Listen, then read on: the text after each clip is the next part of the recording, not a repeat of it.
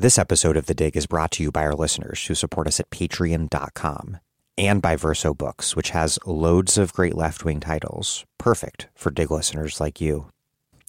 One that you might like is The 40 Year War in Afghanistan by Tariq Ali.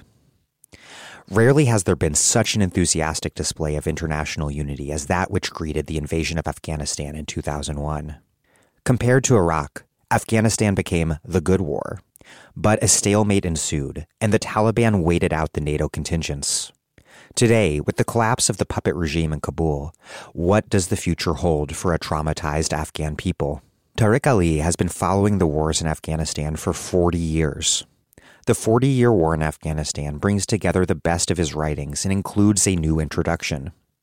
In this series of trenchant commentaries, he describes the tragedies inflicted on Afghanistan, as well as the semi Talibanization and militarization of neighboring Pakistan. I also interviewed Tariq about Afghanistan on The Dig in October 2021, before this book was published, which you can find in our archives. The 40 Year War in Afghanistan by Tariq Ali, out now from Verso Books.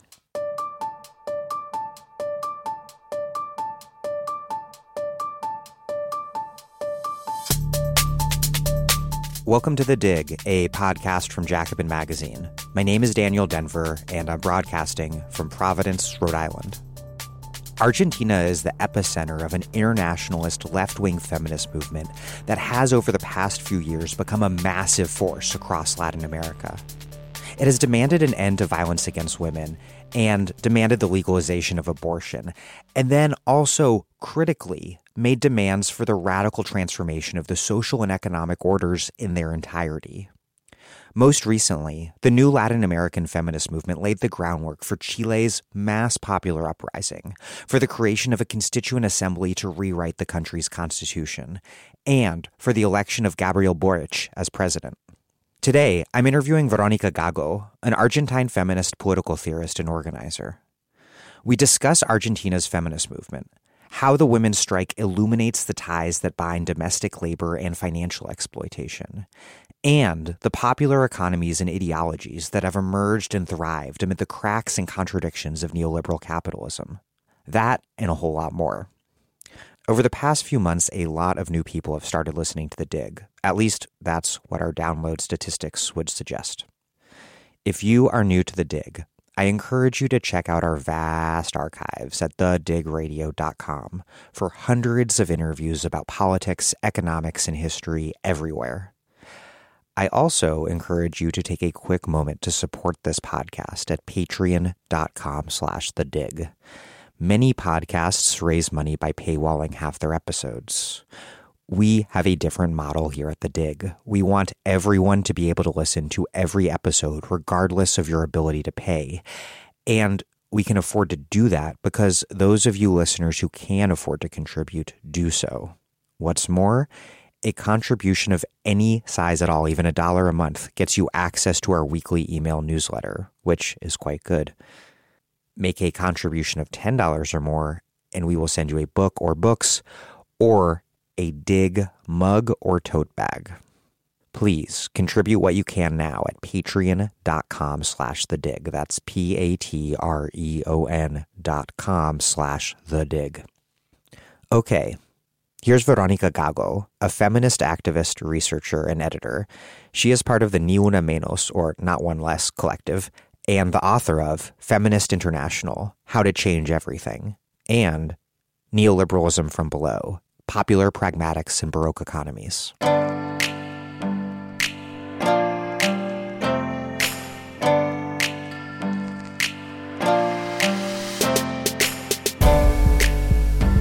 Veronica Gago, welcome to The Dig. Thank you very much. It's my pleasure to be here. Argentina was arguably the starting point for this new feminist movement that over the past half decade or so has become an extraordinarily powerful political force across Latin America, especially in the Southern Cone, perhaps especially in Chile. How did that movement take shape in Argentina and then spread the way it has across the region? Yes, it is difficult to think of what produces an event in the sense of a logic of causality. Nevertheless, it is, I think, interesting to analyze the lines and temporalities that converge there in Argentina, although it is not a linear explanation. It's the force of history itself. In my book, I propose a, a genealogy. It's an option between or among other possibilities, but I think it's a genealogy.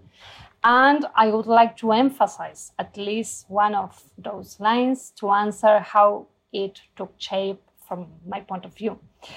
You know, the dictatorship human rights movement with the protagonism of uh, Madres y Abuelas de Plaza de Mayo, mothers and grandmothers, uh, are a very important movement, a very strong genealogy to think in this sort of uh, new type of social protagonism that came from the margins of politics and at the same time reinvented politics. But also uh, queer activism and traditional feminist uh, meetings that uh, here in Argentina were developed for more than three decades. Uh, now it is uh, called the Encuentro Plurinacional de Mujeres Lesbianas, Travestis y Trans, the plurinational meeting of women, lesbian, trans, and travestis.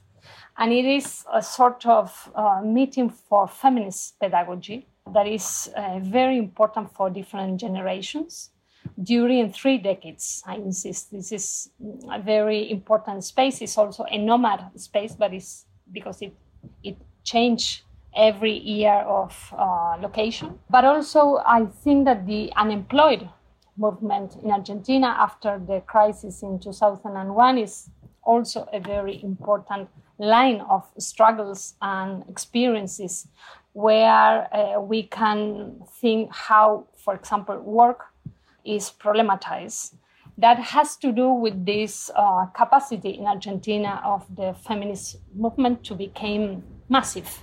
I think that the, the question that we are all the time asking is how this massiveness is composed. So I think that those are lines of experiences, accumulation of forms of mobilizations, repertories of ways of doing, but also forms of doing politics that starts from the margins, that reor- reorganize the meaning of the political, and that problematize conflicts and start to narrate as political conflicts and not just individual or interpersonal or isolated conflicts.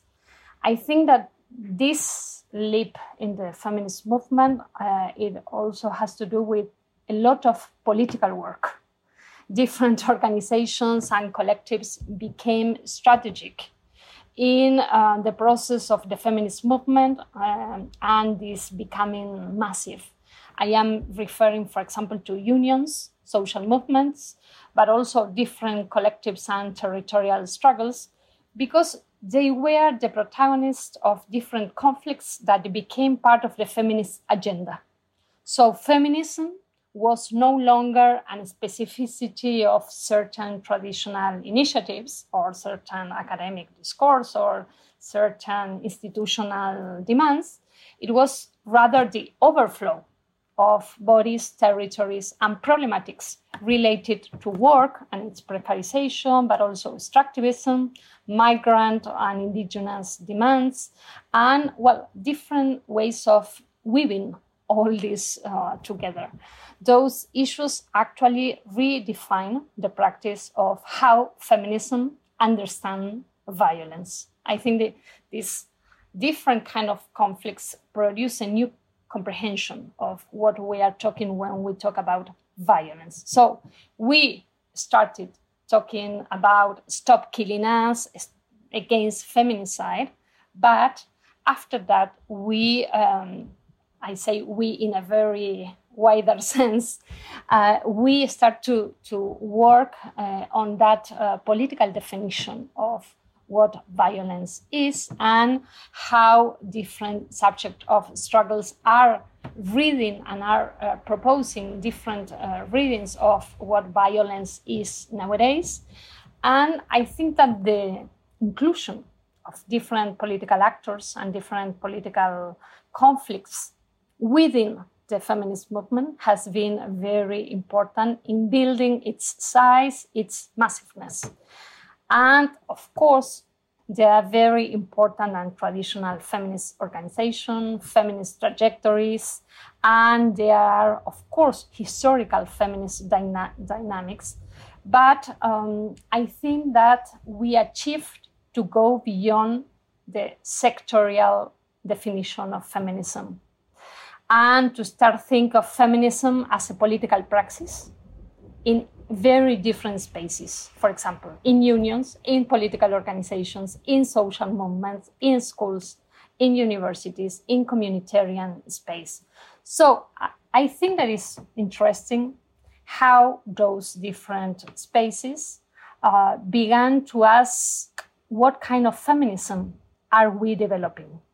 So feminism is not just uh, a pret-a-porter label that you acquire.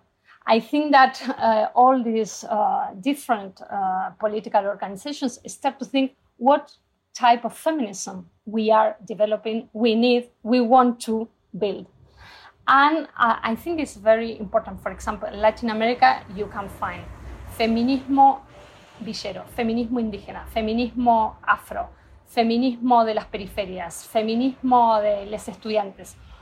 All those different tags are not just adjectives.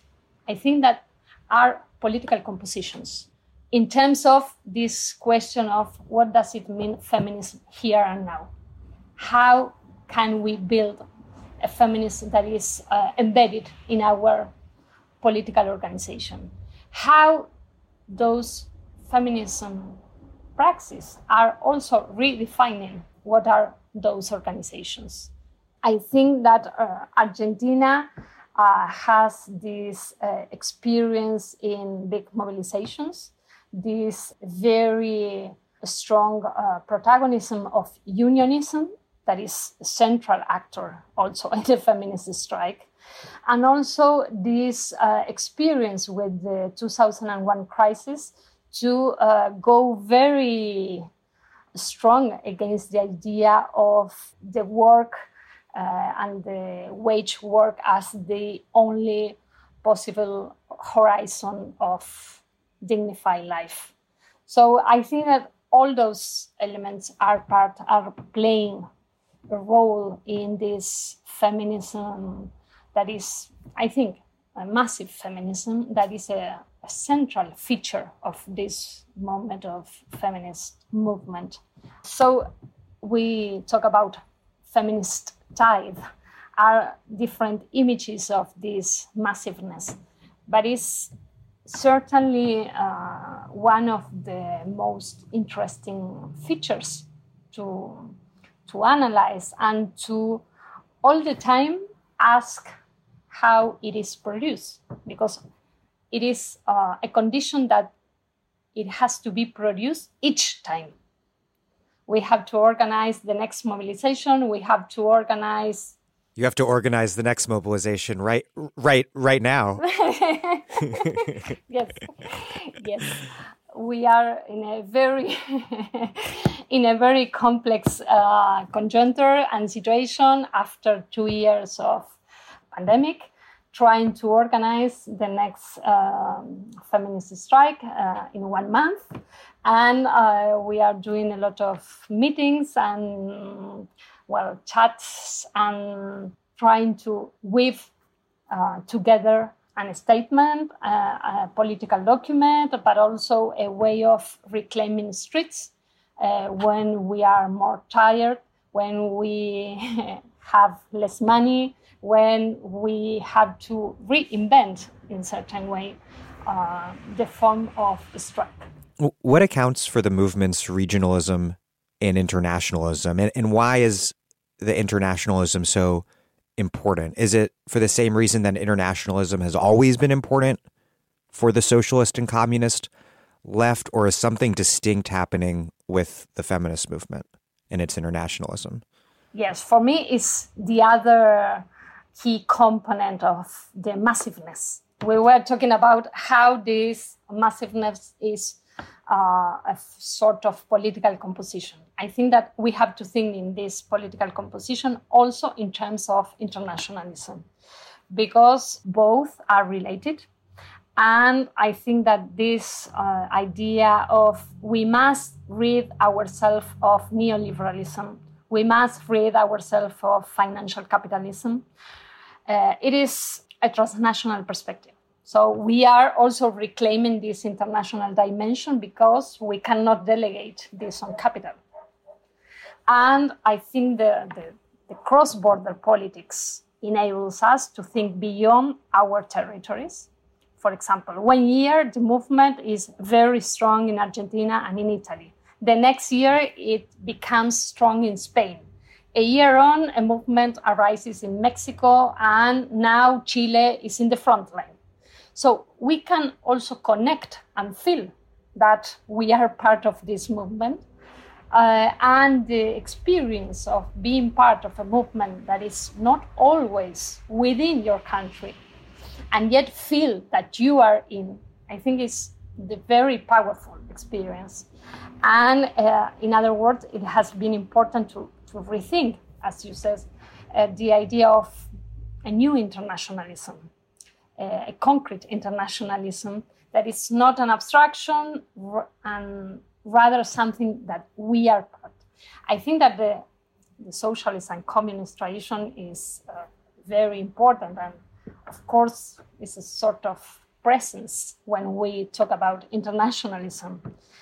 I think that um, we are thinking in a sort of internationalism that is not built uh, with a protagonism of political parties that is very different in terms of, of course, history and the present uh, moment, but also how can we rethink this relationship between concrete and abstract?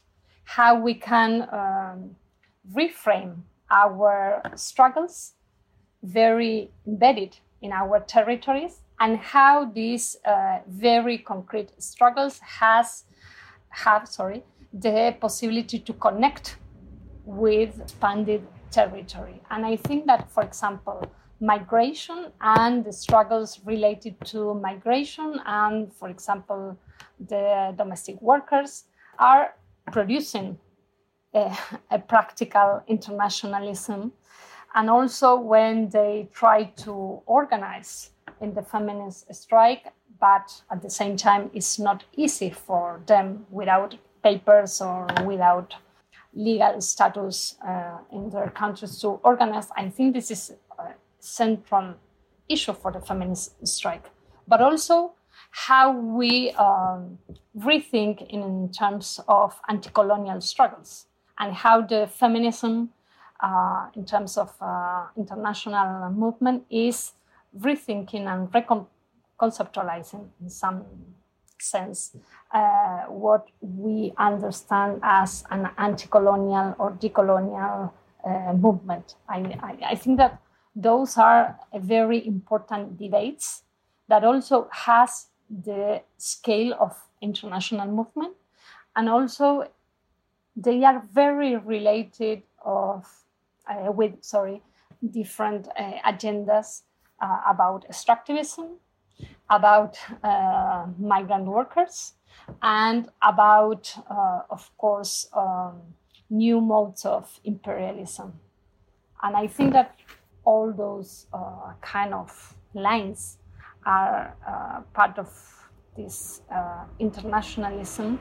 And I think that we have very close experience sharing statements uh, sharing vocabularies, uh, sharing images of different mobilizations in uh, very different parts of the world, but also like a politic of translation. For example, what happened with the Chilean performance Las Tesis, and how this performance, that is a very theoretical performance because they expose a political hypothesis of what violence is, how this chant became a sort of international uh, vocabulary to think about a common problem and at the same time how it was translated into very different uh, languages and territories.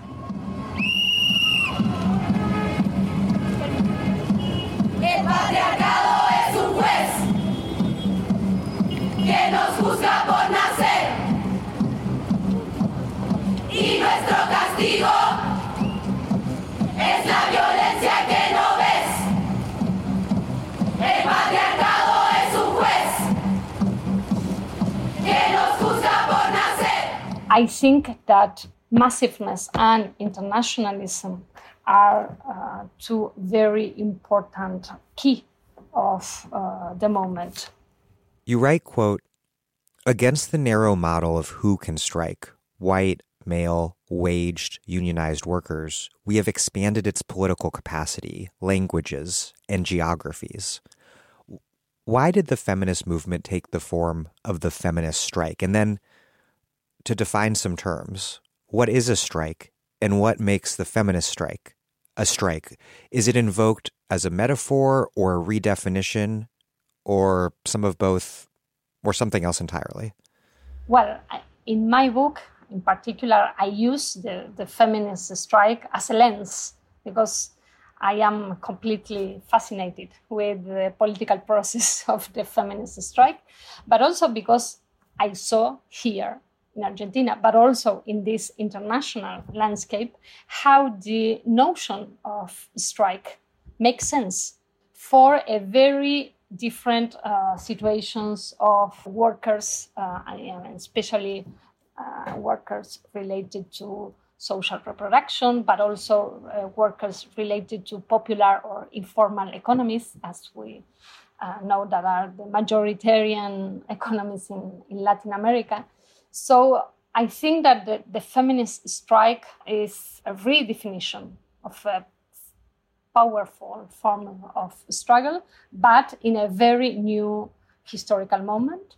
And I like very much the displacement that we can uh, see when we talk about the feminist strike in relation to the spatialities of work. And also, uh, I think that the feminist uh, movement has a lot to do with uh, this idea of strike in order to think social reproduction, but uh, in order to connect and make contact with different sectors, but also to uh, rethink uh, their role within the unions and how also um, we can uh, connect uh, different forms of struggles that are usually not recognized as labor struggles. So I think that the strike itself becomes a vector for transversality. That is what we are all the time trying to build. How this uh, feminist strike uh, goes beyond on a, a very specific tool and enables us to connect with all the people and all the subjects and all the conflicts that are usually uh, excluded for the historical tool uh, of the strike. So I, I think that the, also the feminist strike provides a class content to very different demands and expands the, the question about what does strike means in each situation and i like very much this idea of a feminist strike as a sort of research question as a sort of practical research question because we started with the impossibility of a strike we cannot strike in our everyday uh, life, in our uh, jobs without bosses, in our very precarious life. I think that the, the first thing is the impossibility. But uh, I think that we organize to redefine this impossibility into a new form of struggle and to reappropriate and recreate the strike in a new sense. And I think that I am also thrilled in terms of what the strike uh, means in very different countries, for example, and how different uh, sectors and how different experiences and collectives and trajectories of political organizing, how they have, yes, recreate the strike in, in very new ways. And also, I think that the other point that is important is that the notion and the political archive of the strike connect us also with a very radical legacy. And I think that um, this is also another thing that for me is important how massiveness of uh, feminism has to do with uh, a radical narrative because usually doing politics in terms of massiveness is related to moderating demands to suit the narratives in the softer language of mass media, for example. The feminist movement bets on the opposite, radicalizing the narratives to connect the housing demand with the refusal of gender mandates and external debt, for example and arousing the desire to change everything. And I think that this sort of connection, this sort of mixing up everything, this was the, the accusation that the media told us. You are mixing up everything. What has to do a feminist side with the external debt and the demand for housing? This is not feminist, uh, feminist movement. You just have to reclaim for uh, feminicide. And when we started to connect uh, in a very radical uh, gesture, I think, all these uh, forms of uh, violence, and to explain in a very concrete way what precarization is in our lives, in our everyday uh, lives. I think that it's also a way to, to think and to combine massiveness with radicalization in, in a new way. And I also think that you start for a very concrete problem, for example, housing, or for example, household debt. And uh, with that problem, you can, in, in, a very universal terms, we can say, uh, well, all the destructive and dispossessive uh, device of capitalism. But you can comprehend and understand its functioning in a very uh, concrete uh, way. So I, I think it's very important in, in that sense. At the same time, I think that the, the other uh, challenge of the feminist movement and its internationalism has to do with a sort of responsibility to give rise to this trans-border coordination and not only doing common diagnosis, so that is precarization, that is migrant work, that is domestic conditions of reproduction. It is not only the level of diagnosis. I think that we have a sort of responsibility to give rise to a coordination and to learn permanently how feminism is being translated uh, on different conjunctures. For example, how the feminist movement is involved nowadays in the constituent process in Chile, how the feminist movement is prepa- preparing to defeat Bolsonaro, how the feminist movement is confronting the neoliberal reforms in Ecuador, how the feminist movement is challenging the justice system in Mexico I, think that this also commitment with uh, the details of the political process in which feminism nowadays is intervening and is also a political actor in different uprisings, in different protests, in different uh, political process. I think this is also very important, and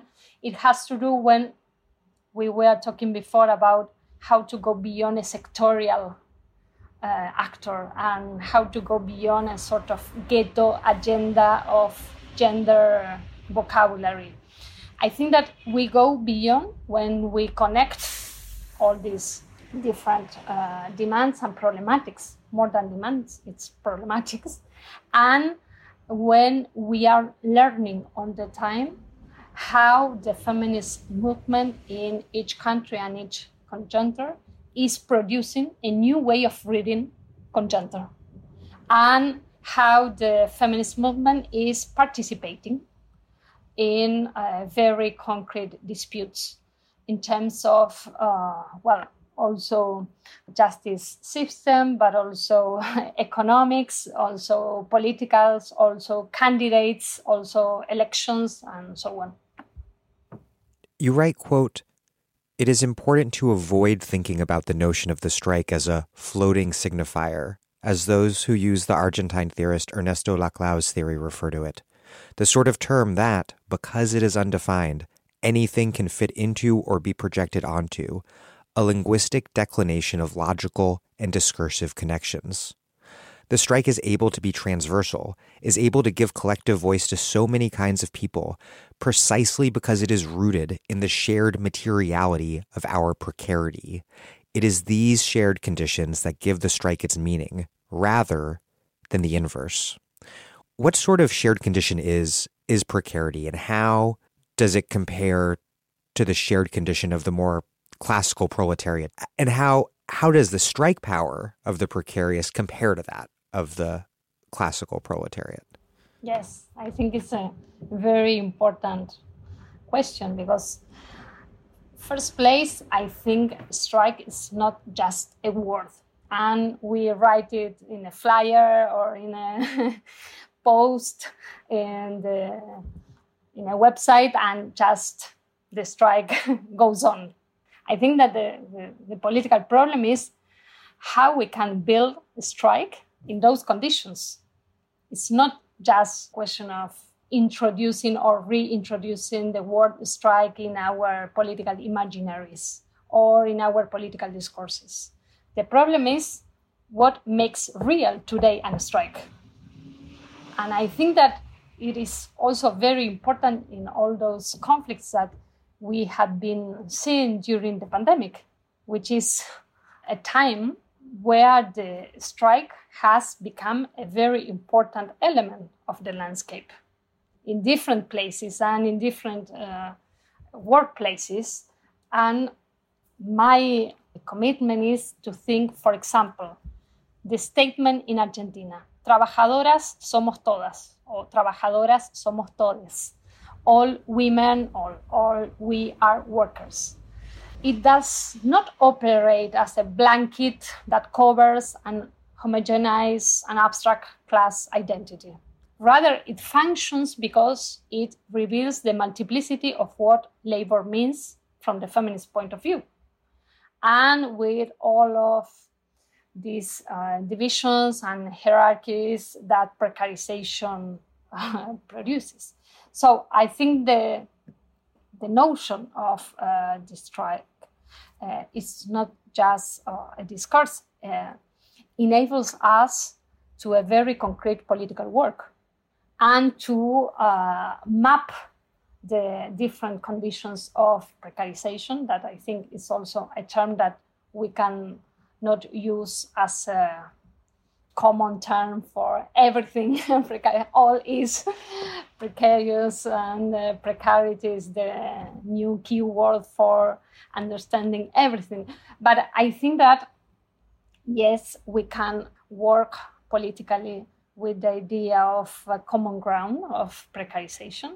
And I think that in the pandemic times, this is very clear for everyone.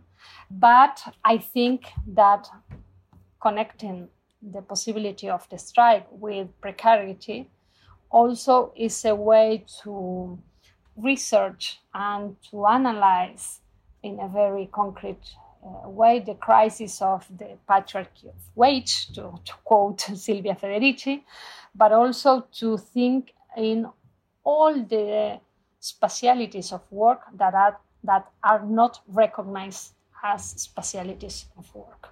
So the feminist perspective about work is something that today enables us to recognize all the invisible work, the non paid work, but also the informal and popular economies, but also the building of popular infrastructure to sustain everyday life.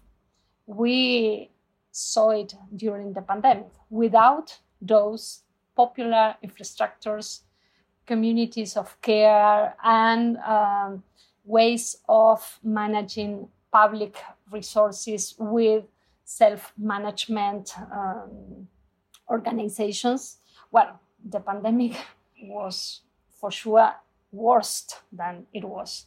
So uh, I think that today the, the, the, notion of feminist strike related to precarization uh, is a way to see as a conflict a lot of different situations that pretend to be normalized all the time. So I think also it's a, it's a lens against the normalization of precarization. And also is a lens for the recognition of labor where labor is not recognized as such.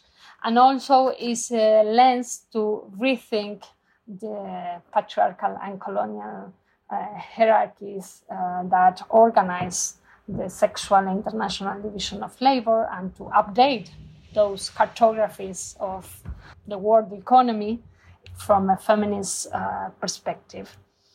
And I quote Rosa Luxemburg uh, because I love how she studies a combination of elements to characterize the strike as a process and not as an isolated event. I like very much that idea. I took that idea as a guide, but also it is what we are seeing how every year the feminist strike develops different strategies and also try to uh, rethink uh, work uh, related to different congeners, but also it is uh, the commitment with this transnational dimension that we were talking about.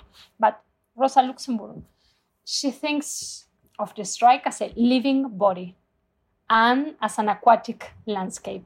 And those images seem very powerful to conceptualize today's rhythms of the feminist strike as a political process with different temporalities from within.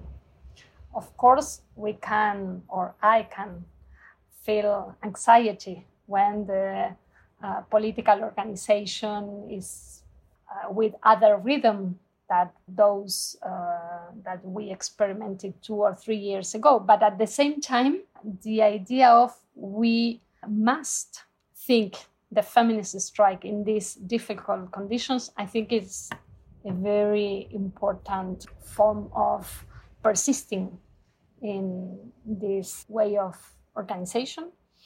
And uh, again, to think each strike as an opportunity to update our political thought, as Luxemburg says, to recognize the conditions of the workforce in each historical moment, and to update how extended is the violence of colonial capitalism. So I like very much to, to following uh, her thought in, in, in that sense because I feel it very useful.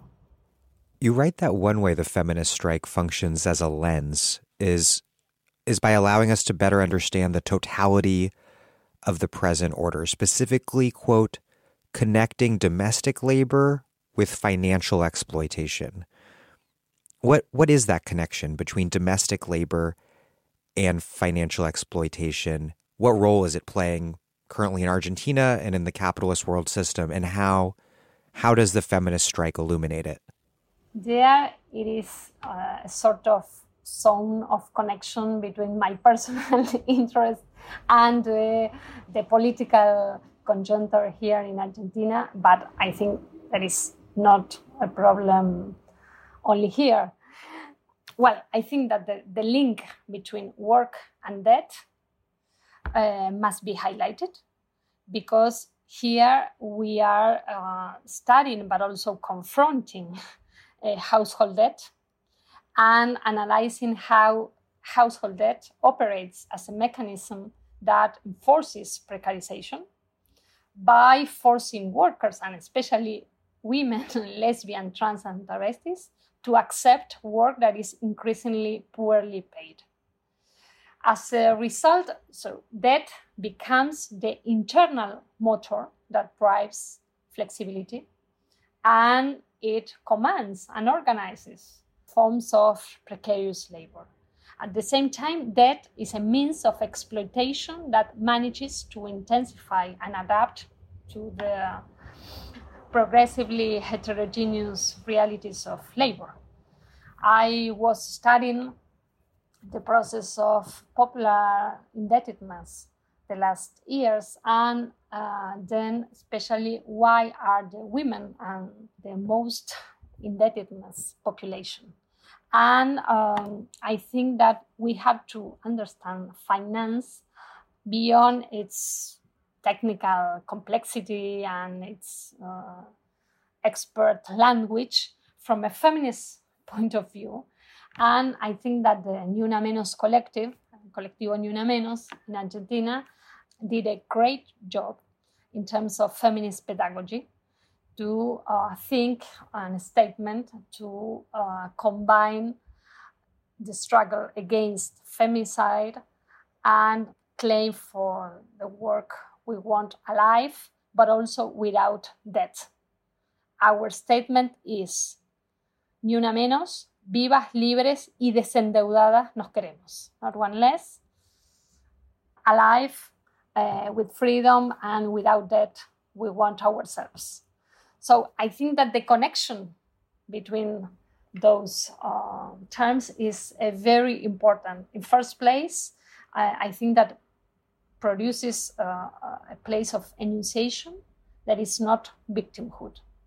It's not just stop killing us then dispute the idea of freedom. In what sense?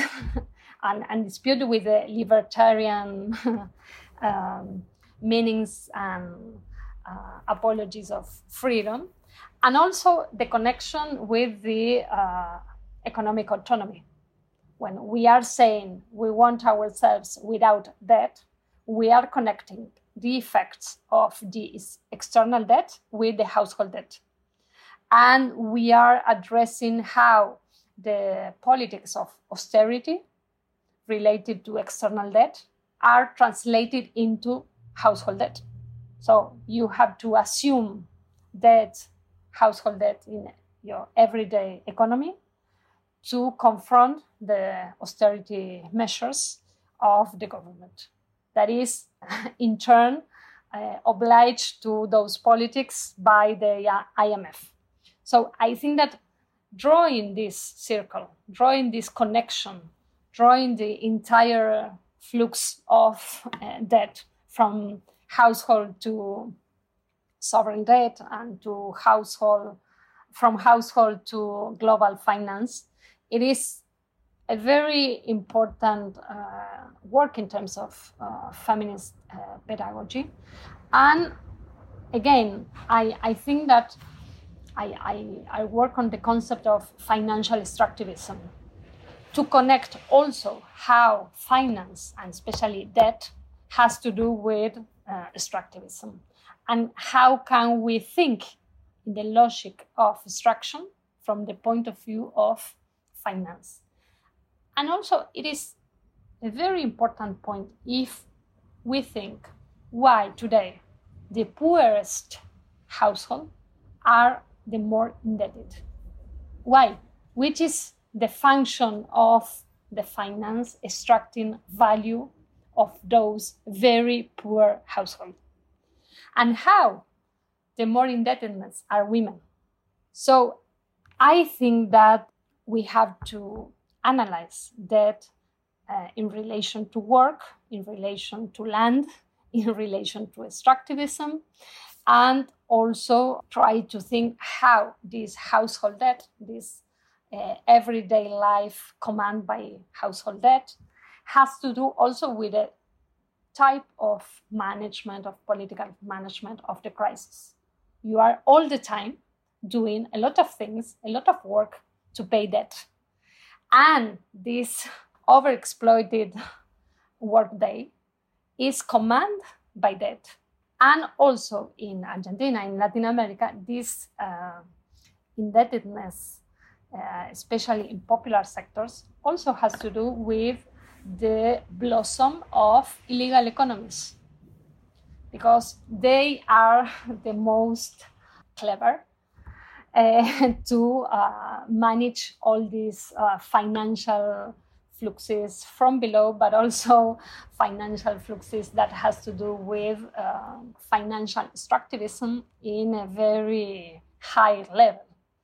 So I think that we must build those maps in terms of uh, popular comprehension and from a feminist point of view, because it organizes our everyday life. And we go to an assembly and a camera said, I, have to go because I have a new job because I I am indebted with the financial institution, but also with my credit card, but also with uh, my former husband. So you can see how household debt is reorganizing the, the political sphere, but also the, the ways of reorganizing also uh, work and uh, the specialities of, of work, but also, I insist, uh, the violence of illegal economies as a, um, as a sort of solution when you are very indebted.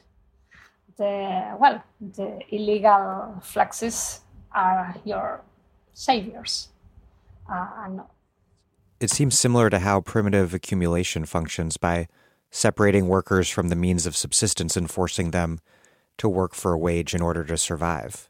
But it's like a layered on top of that, an intensification. Exactly, exactly. And, and another level because it's uh, more and more sophisticated in terms of this financial extractivism but at the same time, uh, it connects also lands and uh, natural resources with these the devices of debt, but also with the uh, real estate speculation that has to do with the uh, increasement of, of housing debt in different neighborhoods. So you can uh, do the entire map and I, I like very much this idea of terrain of primitive or original accumulation um, as a lot of, well, different uh, theories and uh, political debates are trying to argue uh, for the current phase of dispossessive uh, capitalism. But I, I think that from the point from the point of view of a feminist perspective and from the problematics that arise when we are trying to organize those territories of very precarious lives and very precarious jobs and uh, those uh, very difficult conditions for social reproduction. Well, we confront also the, the, the problematic of where is the time for political organization.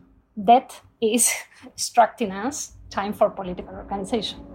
And we see it, it is not an abstract hypothesis. We see it, the difficulties to maintain, to sustain different spaces and political spaces when you are all the time demand uh, to organize a soup kitchen at your neighborhood because you need to accept another work or another job or when you need to uh, well work at your home also before home office uh, trying to complete your income in regard to reproductive labor you write that the feminist strike is quote no longer considering these forms of labor as supplementary or subsidiary to wage labor, but showing how they are fundamental to current forms of exploitation and value extraction, and also constitutive of the precarious and restricted condition of collective sustenance. There's this theoretical difference, which might seem a little bit niche, but I think is pretty interesting between autonomous feminists and Marxist social reproduction theorists like Paula Varela and also Tithi Bhattacharya, who I interviewed previously on the podcast, who who argue that reproductive labor outside of the wage relationship does not produce value in the Marxist sense because, as Varela writes, quote, social reproductive labor is not value production precisely because it is not commensurable. It cannot be abstract labor. What do you make of the social reproduction theorists' argument that we must recognize the distinction between productive and reproductive labor, not because either is less important, but precisely to understand the, the contradiction between the two under capitalism? Well, I think that the contradiction is a very important political point, but here I follow in, in theoretical terms uh, the, the work of Silvia Federici and her point of view, because I think that uh, Federici addressed the importance of the existence of big areas of exploitation not recognized.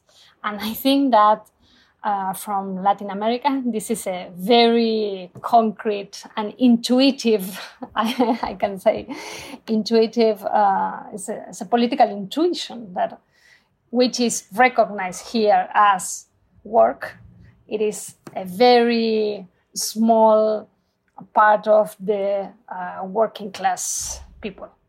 So I, I think that the, when the feminists in the 70s discussed that unpaid labor is not extracted only from the waged workday, and they try to to analyze and to visualize other unpaid and unfree forms of work, uh, put in the center this uh, notion of measure, what, uh, that is what capital needs uh, to be not considered as value.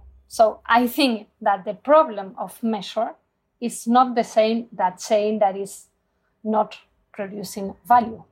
I think there are different problematics, and of course, I I, I really enjoy different um, discussions, especially from uh, feminist uh, theoretical perspective, like Cristina Morini, when she talks about the problem of going beyond measure and how the feminist uh, struggles put in crisis the idea of measure in terms of wage measure, in terms of the duration of the working day. So I, I think that all those uh, discussion has a lot to do with realities of third world for um, just to use a, a, an old way of saying it, uh, where the an unpaid and an unfree labor is almost the majority. So I am interested, especially in, in our region, where non-formal work is majoritarian, to spotlight the work that is beyond wages. In the first place, those who produce the working class must be themselves productive of value. This is the Silvia Federici uh, argument. I, I, I agree with that. But also in what I try to think as domestic territories, it is not just the household. Those communitarian territories, those enlarged or expanded territories of domestic reproduction when we f- where we find a huge amount of communitarian labor, territorial production of popular infrastructures, a lot of popular economies. Not considering those activity as value producer is a political decision, I think, but also a form of considering wageless lives as not productive. So beyond the, the technical discussion within Marxism, I think that is uh, very important to recognize why all those kind of labor are not recognized and how the idea of uh, value uh, is the idea of forms of exploitation. So we cannot produce value as a form of exploitation that is recognized by wages. We were talking before about how debt exploits social reproduction, for example. And I think that uh, the financial devi- devices are very smart and very speedy to extract value and to exploit and to recognize in those terrains of social reproduction that they are terrains of uh, value production. So I, I, think that reducing the idea of value to uh, those who uh, receive a wage or to reduce the idea of value as a me- measure in terms of uh, wage and the duration of the working day is a very restricted idea. And um, in terms of our realities, in terms of what the feminist strike uh, also has uh, showed and what are the uh, current dynamics of precarization and how the uh, I insist the financial devices take advantage and exploits and extract value uh, from those uh, social reproduction terrains. I, th- I, think the technical aspects of the debate between social reproduction theorists and autonomists aside, your point about the regional context for the resonance in Latin America is really important. Um, Silvia Federici is just enormously popular in Latin America, has clearly struck a chord. Also, a past guest on this podcast. yes, I think that, um, well, the translation of her classical Caliban and the Witch is sort of a common sense nowadays for the feminist movement.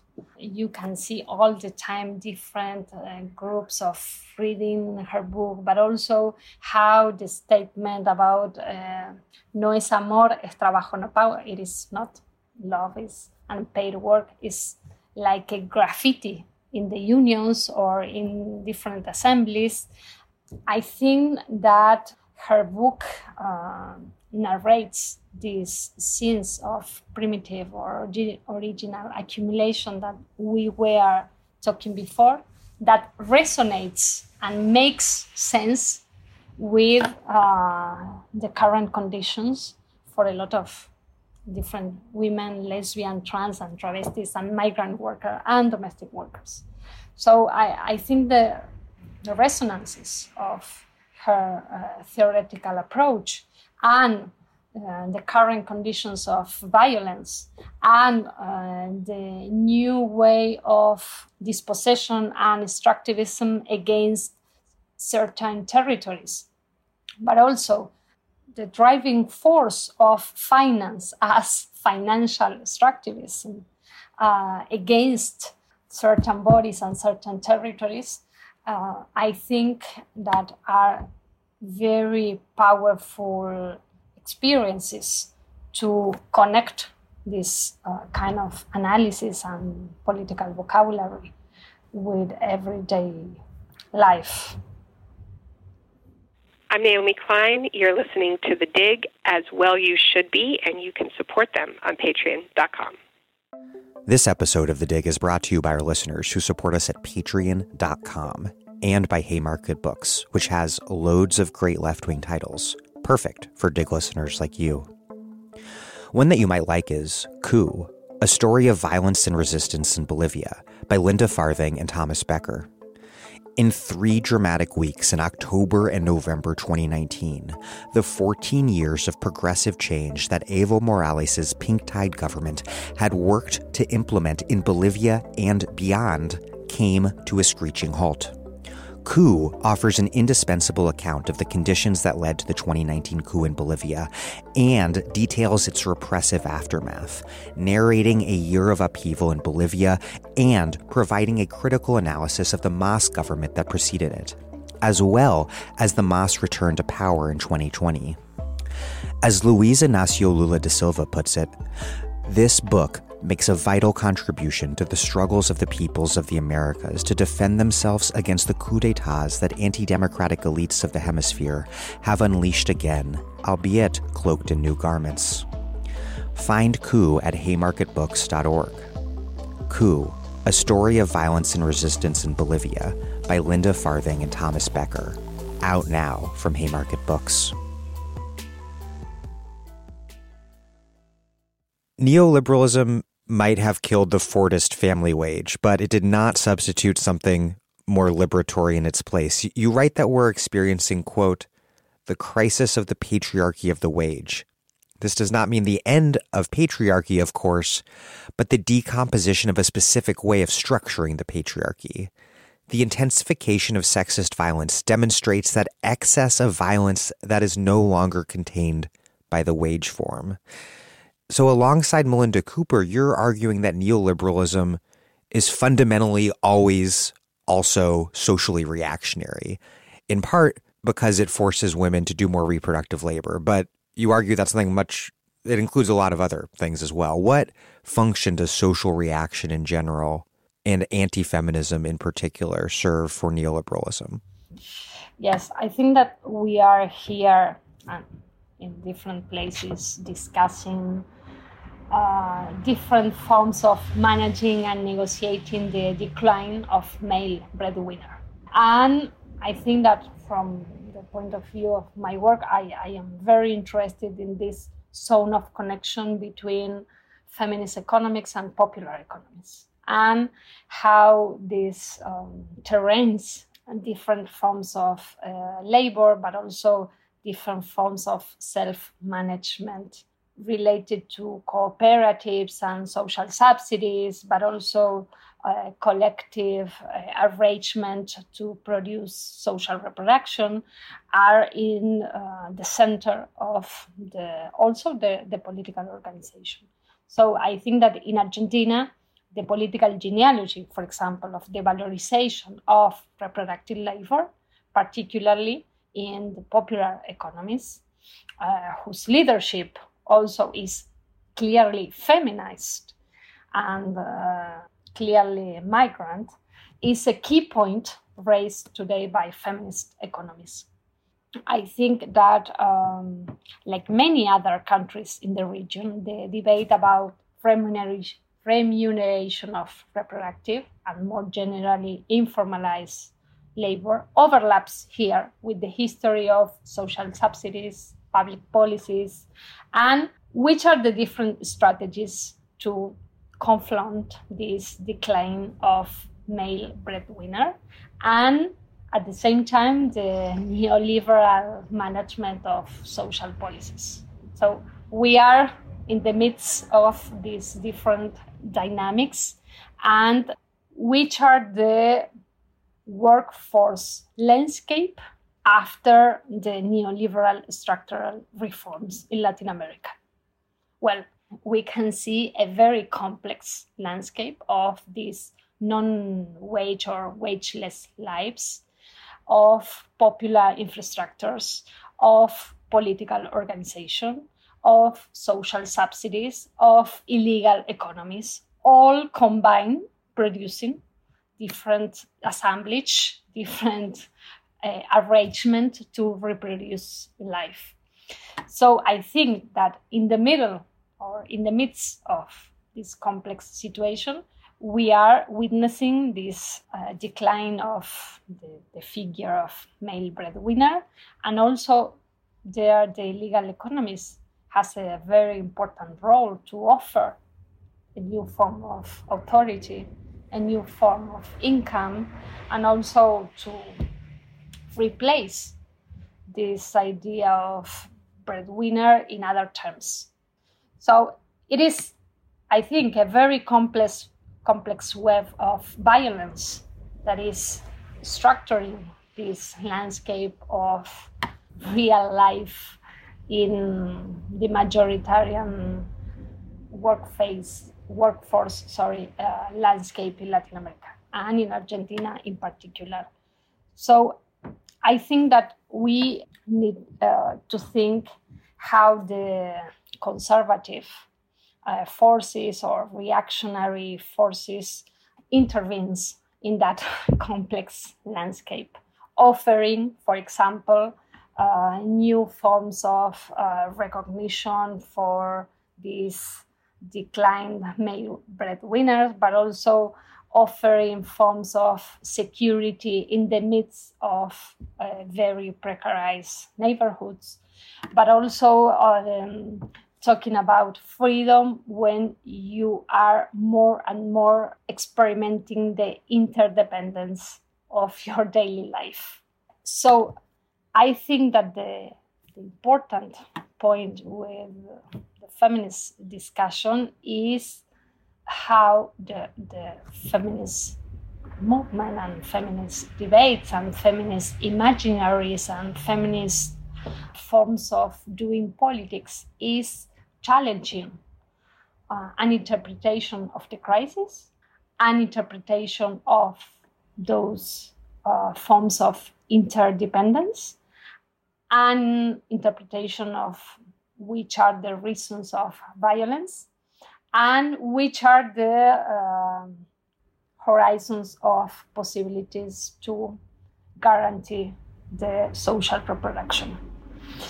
And um, I think it's very, very complex because the destabilization of patriarchal and racist authorities that the feminist movement deploy no? in terms of mobilization, but also in terms of everyday politics, in terms of uh, everyday affective uh, politics too, threatens uh, these uh, sort of devices of security the, those devices of capital accumulation.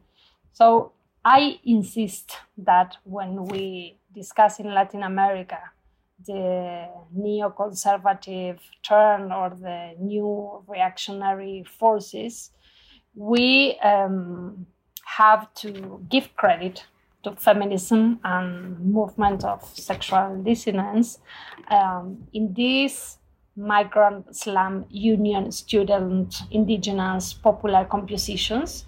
And as we were talking before in their massive radical and transnational character as key dynamics of destabilizing the sexual gender-based order and therefore the neoliberal political order because which those orders are materialized in the dispute over the directions of the crisis. So I think that all the time we are um, discussing uh, neoliberalism and conservatism and how they share strategic objectives in terms of normalizing and managing the crisis, uh, of the relation of obedience, and in that sense, I, I like very much the, the definition of different comrades that talk about feminism as a politics of everyday disobedience and how these forms of uh, politics defies hegemonic notions of security and hegemonic notions of management of the crisis. Anti feminism has really become core to the new Latin American right wing, specifically the demonization of what they call the ideology of gender.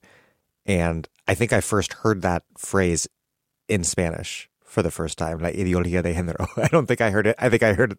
that was the first, not in not not in English. And the Latin American right is particularly fixated on Judith Butler to an extent that I think would really surprise most people on the American left, on the US left. What does the ideology of gender and, and Judith Butler mean for the Latin American right? And why has that all become so central to their reaction against social movements and the pink tide left? Well, I think that uh, Judith Butler's work is like an icon here and is also very popular and is not uh, limited to academics discussion. So it is a political vocabulary. And um, maybe you can discuss about Butler without reading her books, for example, because Gender Trouble and different concepts uh, are all the time in the midst of our, the different discussions, but also uh, I think that her work is completely uh, incorporated as a political reference. And the reactionary forces understand that very well because I think that, uh, well, for example, the discussion about sexual education at schools. This is where, uh, this is the main place where the ideología de género started as a debate. No? Different organizations, NGOs, um, religious uh, organizations um, refusing sexual educations at schools. And they say, for example, well, uh, they are provoking homosexuality, they are teaching about um, uh, Judith Butler uh, and so on for kids at school. Uh, and the thing that we were talking before, how feminist movement is challenging two main issues, security and economy. I think that the anti racist struggles that has a lot to do with this trans feminist movement that are imagining or debating new coordinates of what we understand as freedom, but also as economic autonomy, and what we want to learn at school, and why abortion rights is a main issue for our political agenda.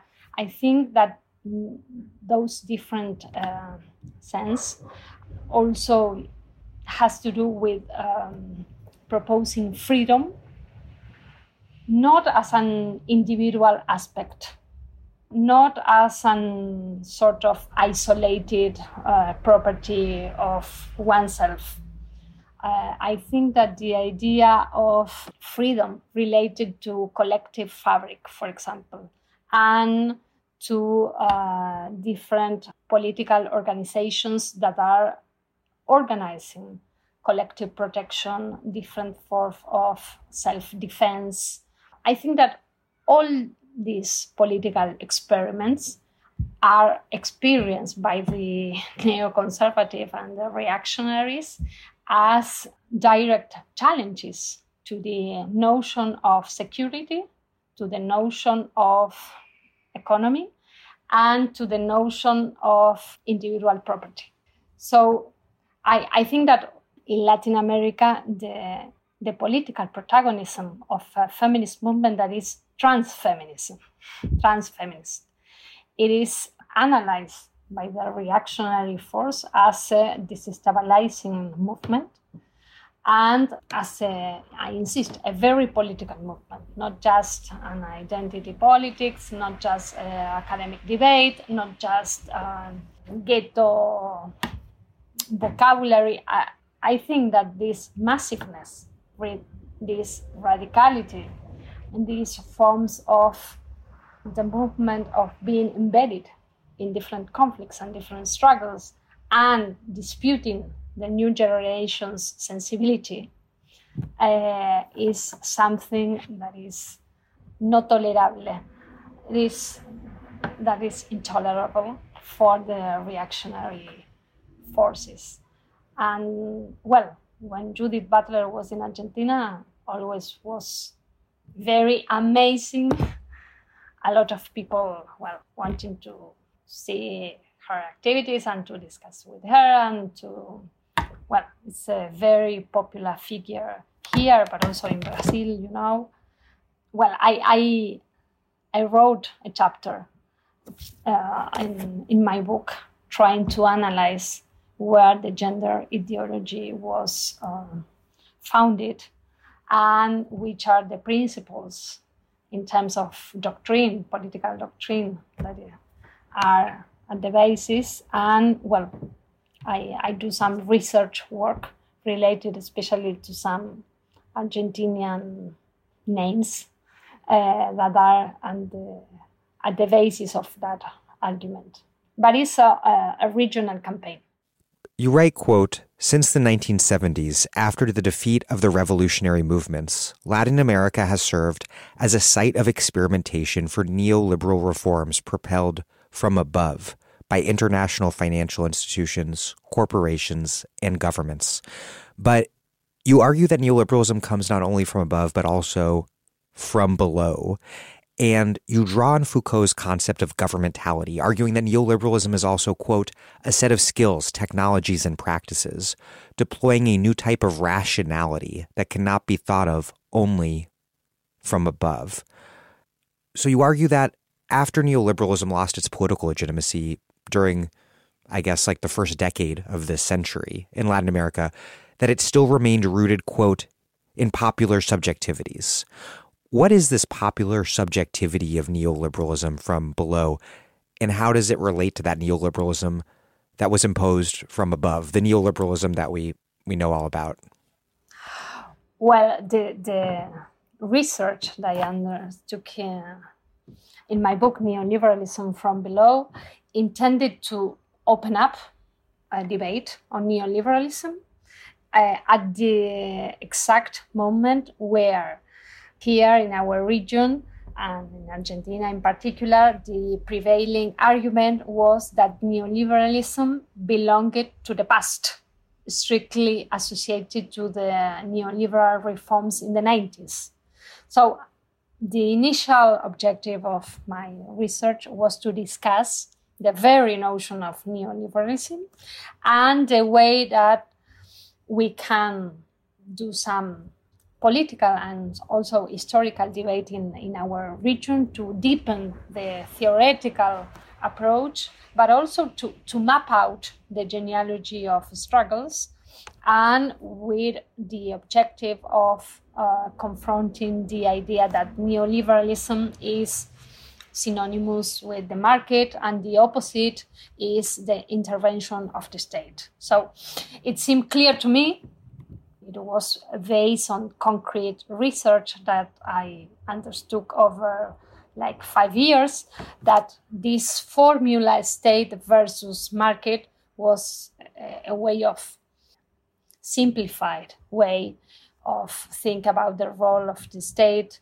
in neoliberalism, but at the same time, a very simplified way of thinking uh, market and to um, think about the structural reforms that uh, were uh, effectively uh, happened in the 90s. So uh, I like uh, very much uh, the idea of discuss these things in terms of the popular economies where I situated my work and um, that I want to discuss how these forms of neo, neoliberalism was not only formulas declared from above, but also forms of um, resolving everyday life.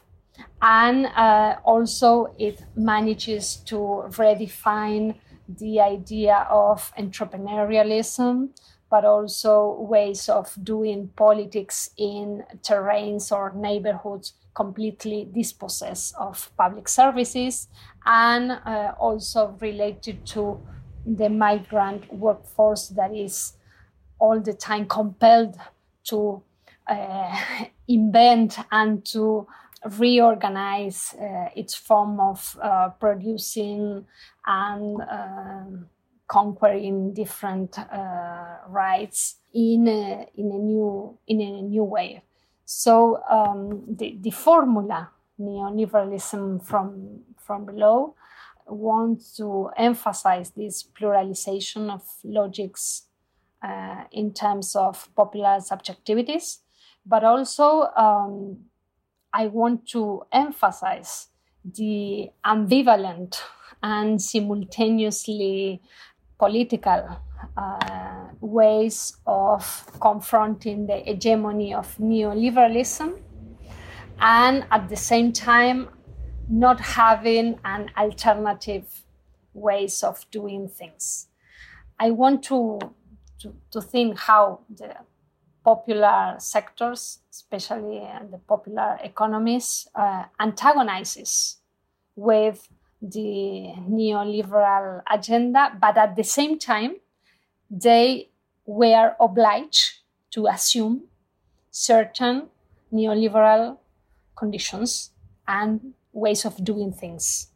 I want to emphasize how the uh, neoliberalism uh, cannot be reduced to um, structural reforms. That is, of course, very important and key uh, aspect of the Latin American landscape, but also how neoliberalism is a way of doing things for the popular sectors because neoliberalism interpellates the more uh, dispossessed people in terms of entrepreneurialism but also in terms of capacity of uh, doing and in terms of also self management. So, neoliberalism disputes the very terms of political organization, autonomy, self management, capacity of uh, improving your life, but also it is uh,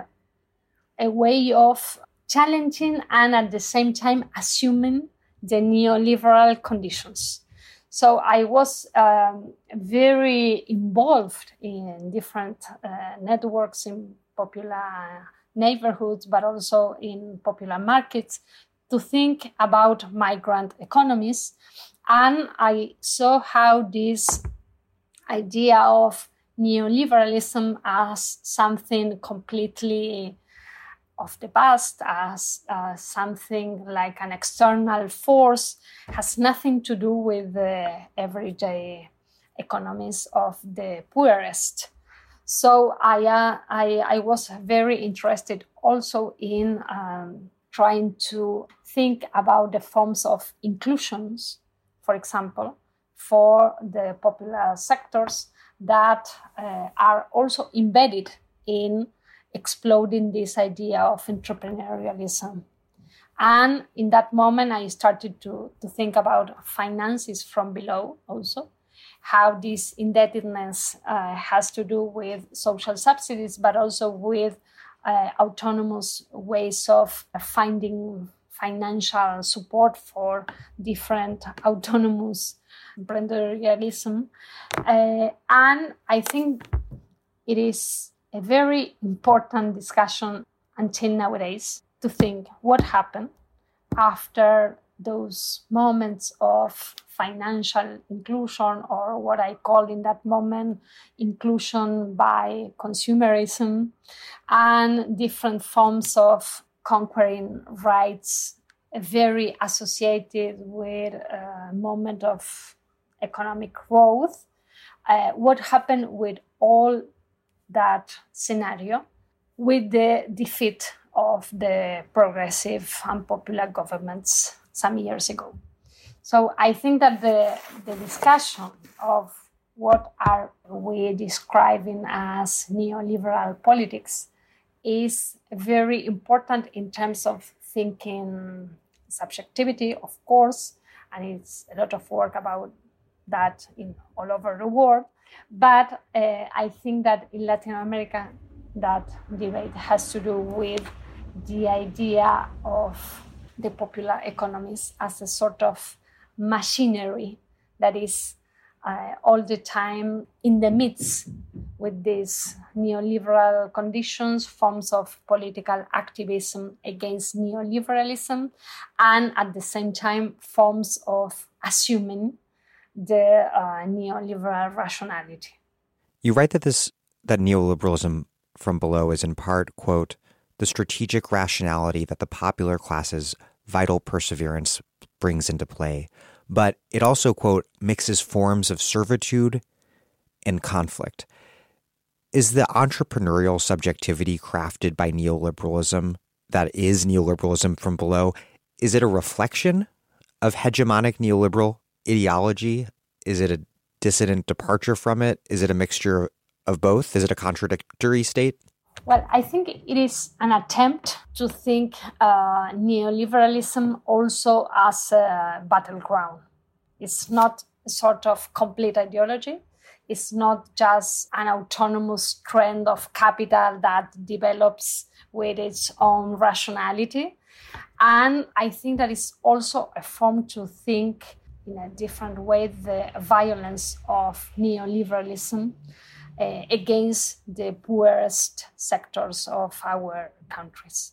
So I, I think that neoliberalism from below and the different images and conceptualizations that I develop in, in, in, my book and has to do with this idea of challenge the notion of neoliberalism as a sort of total concept or just an ideology that you can read and then see how it is applied.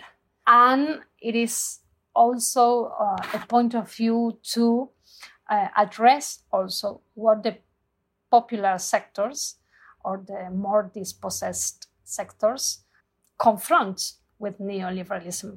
Because I, I think that the, the worst thing of neoliberalism is the idea that there is no more any kind of antagonism, that neoliberalism is a sort of monster that uh, has the capacity to absorb any kind of struggle, any kind of inflection, any kind of confrontation.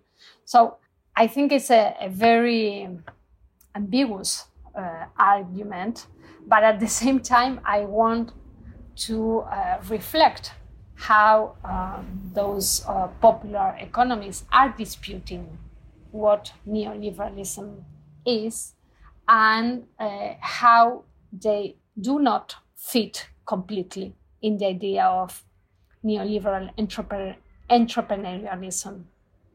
I, I think that the idea of uh, individual, uh, rational, neoliberal uh, subject is not what is working on those popular economies. And at the same time, you cannot argue that they are developing alternative economies.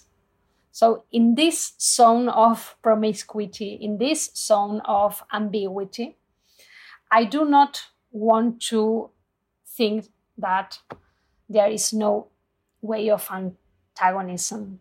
Although this kind of antagonism is not a, a classical antagonism, it's not evident antagonism, but at the same time, it is part of very concrete struggles. For example, demanding in slums housing or demanding public services or reorganizing the workforce, especially migrant workforce, in terms of new kinds of unionism. So I, I want to, to investigate uh, and to open up this concept, big concept of neoliberalism, beyond the idea of uh, doctrine or ideological tradition, and uh, to think uh, also what is happening in the real life with those who are the supposed victims of neoliberalism. What are they doing with these uh, conditions of dispossession? You write that the Latin American left that arrived with the pink tide marks, quote, the emergence of a populism that is seeking to become the reigning ideology in accordance with a return of the state, attempting to assert itself as synonymous with the end of neoliberalism in the region. You argue instead that, quote, neoliberalism and neodevelopmentalism are combined to give a particular character to state intervention, as well as to the very concepts of development and social inclusion.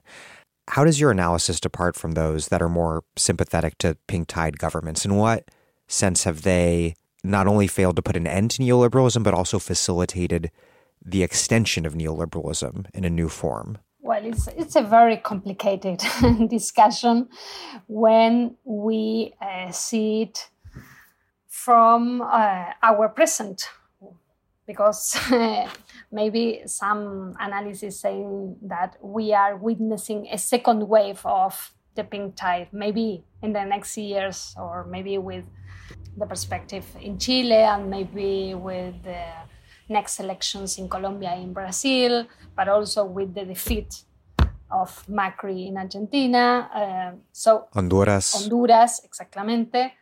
Um, Mexico. So all these different levels, rhythms, and um, maps of progressive uh, first wave, second wave. I think all the time putting the discussion about what kind of reformism uh, is possible and in which terms this reformism is enabled by social movement, by popular uprisings, and at the same time, how this um, reformism also is conditioned by neo-extractivist policies. So I think that those three angles of the problem are entangled in the question of uh, what is uh, progressive or popular government nowadays.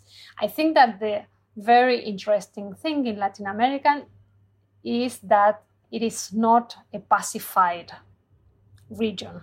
And the neoliberal and conservative uh, attempts to found a new order are all the time failing and different uh, mobilizations, uprisings, uh, different uh, results in elections are all the time complicating this idea of a complete victory of the right wing governments. And I think in, in that term, Latin America is a, a very dynamic region uh, in that moment. And we are uh, all the time doing balances about what was the main uh, debate or the main uh, objective of the progressive governments like five years ago? What happened or what was the fail to to give rise to right-wing governments after them? And which are the scenarios nowadays after right-wing governments for example uh, which are the conditions in Argentina after four years of Macri government, which will be the conditions after Bolsonaro's government, uh, and so on. We are all the time, I think, trying to uh, analyze what type of reformism is possible in taking into account the uh, role of Latin America in the world market and how this is completely marked by uh, neo-extractivism and uh, how these forms of also disputing public policies, disputing against austerity measures and uh, confronting external debt are part of the political programs of the, the governments, the popular governments, which depends on the strength of the popular movement. And I think in some moments the, the governments forget that they depend on, that, on those um, political and social movements to open up some possibilities to open up some horizons of sovereignty in some term. Well, Veronica Gago, thank you very much. Thank you very much. I hope to continue our conversation.